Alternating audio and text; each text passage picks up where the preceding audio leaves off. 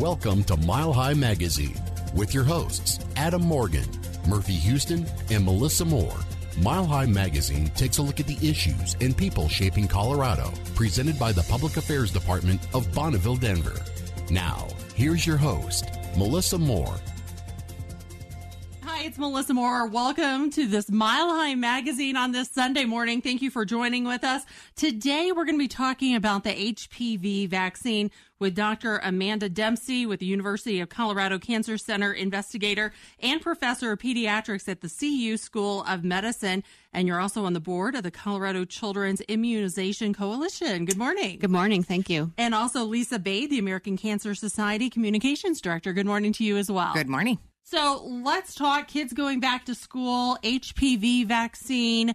What should we know about this vaccine? Let's start out with kind of the basics. Sure. So, this is a really important vaccine recommended for adolescents all the way through young adults.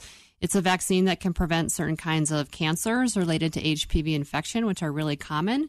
And the vaccine has been around for quite a long time. We've been recommending it for women since 2006 and for men since 2010. And for folks who don't know HPV, uh, let's talk about what that is and who's susceptible. Yeah. So HPV stands for human papillomavirus, and it's actually a family of over 100 viruses. And among those, there's about 20 or so that can cause cancer, and really only just a handful that cause the vast majority of cancer.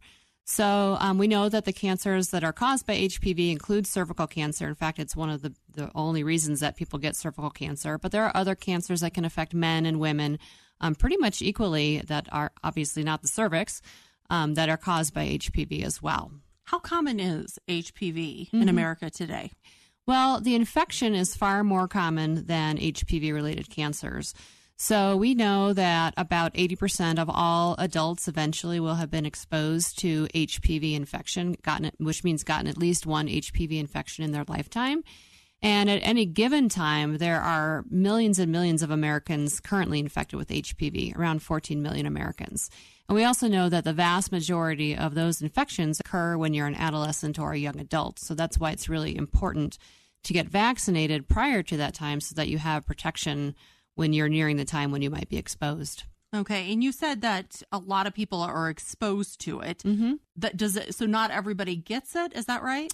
So what I meant by that is. Uh, almost everybody is exposed to it. Almost everybody ends Welcome up getting an Mile infection at some point. Mile High and only Magazine a small takes a look at proportion the of issues those, and people shaping events to cancer. in Colorado. But what's presented by the difficult is that we Affairs have no way of of predicting Bonneville, in any one given person Here's whether or not host, their infection will Murphy be the Houston. kind that goes to cancer or if their infection will just go away on its own. And so that's why vaccination is a really important strategy because it takes that decision making away and means that you're just protecting everybody. So, if someone does get an HPV infection, Mm-hmm. are there symptoms that they have it, or is it sometimes silent? Most of the time it's silent, and that's why we think it's so common and prominent, is because people spread it to each other without even knowing that they have it.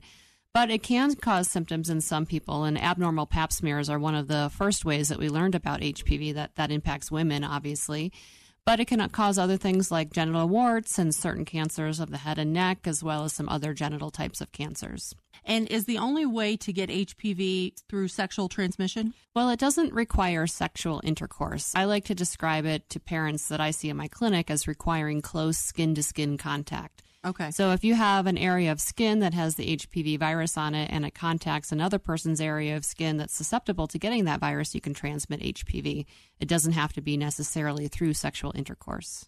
And how aware do you feel like teens are of this? Hmm. I think most teenagers at this point have probably heard of the HPV vaccine because they've had friends or family members who have gotten it. But I still think there's a lot of confusion and um, lack of awareness about what HPV actually is, and especially how common it is, about how you don't have to really be doing anything different than any of your friends to be getting exposed to the virus. Right. And that not everybody who's exposed gets it, and not everybody gets the cancers Right. that are associated with it. I'm sure, Lisa, that's what you can uh, talk a little bit about are the different cancers that come from HPV. Yeah, definitely. So, you know, the one thing that uh, the American Cancer Society is is supporting is the vaccination, and the main reason is the HPV vaccine can help prevent more than thirty one thousand cases of cancer every year. So, you know, if we can uh, get more folks vaccinated, we can help prevent more cancer. Um, and it can cause six different types of cancer. So, you know, if we work on getting the vaccine out there more, we can prevent those cancers and hopefully mm-hmm. find an end to this. Well, and it's interesting too because we don't hear very often about a vaccine that prevents cancer. Exactly. That's why this vaccine is so exciting is we really don't have any other vaccines except for hepatitis B vaccine that is a cancer prevention vaccine. So it's a really uh, amazing opportunity. And if you talk to anybody who has had any of these types of cancers, they all uniformly say, you know, if this vaccine had been around when I was a youngster, I would have really wanted to have gotten it so that mm-hmm. I wouldn't have had to go through the stuff that I've gone through with my cancer. So let's talk um, a little bit about the vaccine itself. What age? And I know it's a series of vaccines. Is that correct? That's right. So the HPV vaccine that we use here in the United States is a series of two or three vaccines, depending on when you get started. The recommended age for starting the HPV vaccine is 11 to 12 years old, but you can give it as young as age nine. And some pediatricians and primary care providers just do that as a matter of routine. There's there's no problem with that at all. It's it's still considered very uh, optimal time to give the vaccine. If you get the first dose of the vaccine before your 15th birthday, that means that you only needed need two doses in total to get the series completed. If you get your first dose of the vaccine when you're 15 or older, then you need three doses of the vaccine to complete the series. So it's beneficial from that standpoint of getting it done earlier because most kids would prefer to only get two shots rather than getting three. And is there an age cutoff for the HPV vaccine? Yeah, so it um, it is considered a universal recommendation, meaning that everybody should get it up until age 26 for females and age 21 for males. But the um, the federal food, the Food and Drug Administration just recently approved the vaccine up until age 45. So there's a much higher age limit, although it's not the same kind of blanket universal recommendation for people who are older than 26. It's okay. more more based on individual decision making. Okay, okay, that makes sense. And I know there's been controversy out there since the vaccine first kind of came into the front lines. Um, what do you say to the controversy out there where people are afraid to get it because of some of the stories in the news about people who've had adverse reactions? Yeah, I mean, it's easy to see why people would be frightened because there are a lot of media reports that sensationalize some of these these stories. But the reality is, when you look at the science about the safety of the vaccine, it's been so well studied that, in fact, it's as safe, or if not even more safe, than a lot of the vaccines that we routinely give our adolescents and young children and don't really have the same concerns about. I think what happened is when the vaccine first came out, because it's related to a infection that can be transmitted sexually. There was a lot of scrutiny about the vaccine because of that reason, and a lot of media stories started to be shared through, you know, the internet and social media, and it really raised an alarm where, in fact, there actually isn't anything there if you look at the actual scientific evidence. Is there any way for folks that are worried about this vaccine? Is there any way to check to see if they're a good candidate for it to make sure they don't have an adverse reaction? Well, the adverse reactions related to this vaccine are the same adverse reactions related to getting any vaccine, and those are generally a risk of um, an allergic reaction, which is extremely rare. It's less than one out of a million for vaccines. So, if you've had vaccines against other things and have been fine, the overall likelihood is that you're going to be just fine getting the HPV vaccine. There's really no contraindications to getting the vaccine except for being pregnant. And the only reason for that is that it just hasn't been studied in pregnant women. It's not that it's thought to be detrimental or unsafe. It's just a, um, an area that there hasn't been a lot of large scale studies.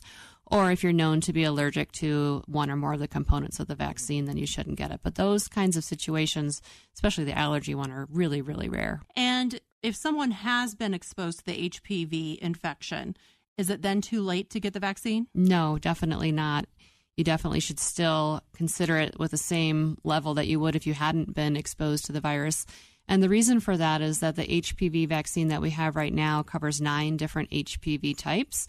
And when you look at research studies looking about how often people get HPV infection and which types of infections they get, it's very, very rare that someone will have been exposed to all nine types of the virus that the vaccine can prevent infection with.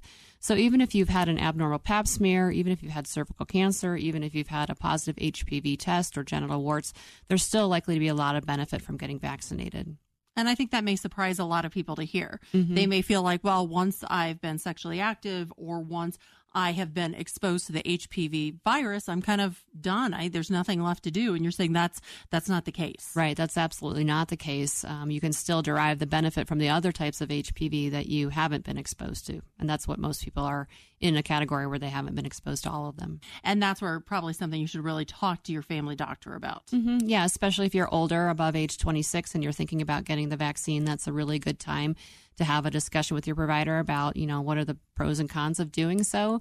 But for anybody under the age of 26, I think it's pretty clear that uniform vaccination for everybody is what's recommended. I would say probably will start to be something in conversations where new generation is going to be asking each other if you've had the vaccine. Yeah, in fact, there's um, some some research that's going on right now looking at whether or not now that we're in an era where a lot of people have been vaccinated as an adolescent as they age and become older, can we actually change the cervical cancer screening guidelines? Because mm-hmm. the risk for HPV, especially among vaccinated girls, and cervical cancer uh, or precancers is much less now. So I think it we will we're starting to see that already. A new generation of vaccinated uh, people, especially women for whom we have Pap smear screening, it's starting to really impact what we consider just standard health care for those groups. And so we're talking about women, and I know the tests are out there for women. I, I admit, not being a guy, I don't know what kind of testing is out there for for men and HPV. Yeah, there's really not a lot. Um, there are some groups that will do testing for anal HPV and do something that's like an anal pap smear, but that's not really widely available. And that's really the only other cancer for which there are any type of screening programs around um, which is again why the vaccine is so important. There's no way to screen for oropharyngeal cancer or some of these other genital cancers, and not a great way right now to, to at least uniformly screen for anal cancer, which is one of the cancers caused by HPV. So, um, the only way you can really detect it in those situations is when you actually have cancer. You can't get it at the precancer stage like you can with cervical cancer. And so vaccination is really the only opportunity to catch these diseases before they turn into cancer. Is there a blood test that can detect HPV or not? So, generally, the tests that we do to t- detect HPV are some kind of swab. So, in women, it's often a swab of the cervical cells, and in men, it can be a swab of the cells lining the, the anus or the rectum. And those get sent off for molecular testing against all different types of HPV. But you can't just go have your blood drawn and have no, it checked. No, there's not a blood test available. And Lisa, for folks who want more information about where to get the vaccine, um, where can they go?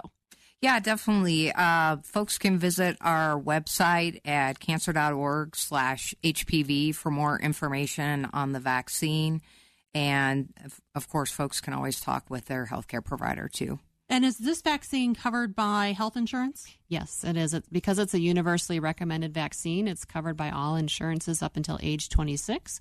And then after that, when you get into the older age group, it's really variable, which is why it's good to have a conversation with your doctor to see if your insurance covers it. And if it doesn't, kind of weighing up the financial cost versus what you think the benefits would be for you as an individual. Well, Dr. Amanda Dempsey, thank you so much for being here. Thank you. And Lisa Bade with the American Cancer Society Communications Director, thank you for being here as well. Thank you. I'm Melissa Moore. This is Mile High Magazine. And for more information, you can always listen again, go to the websites we mentioned, and you can always share this as a podcast just by going right to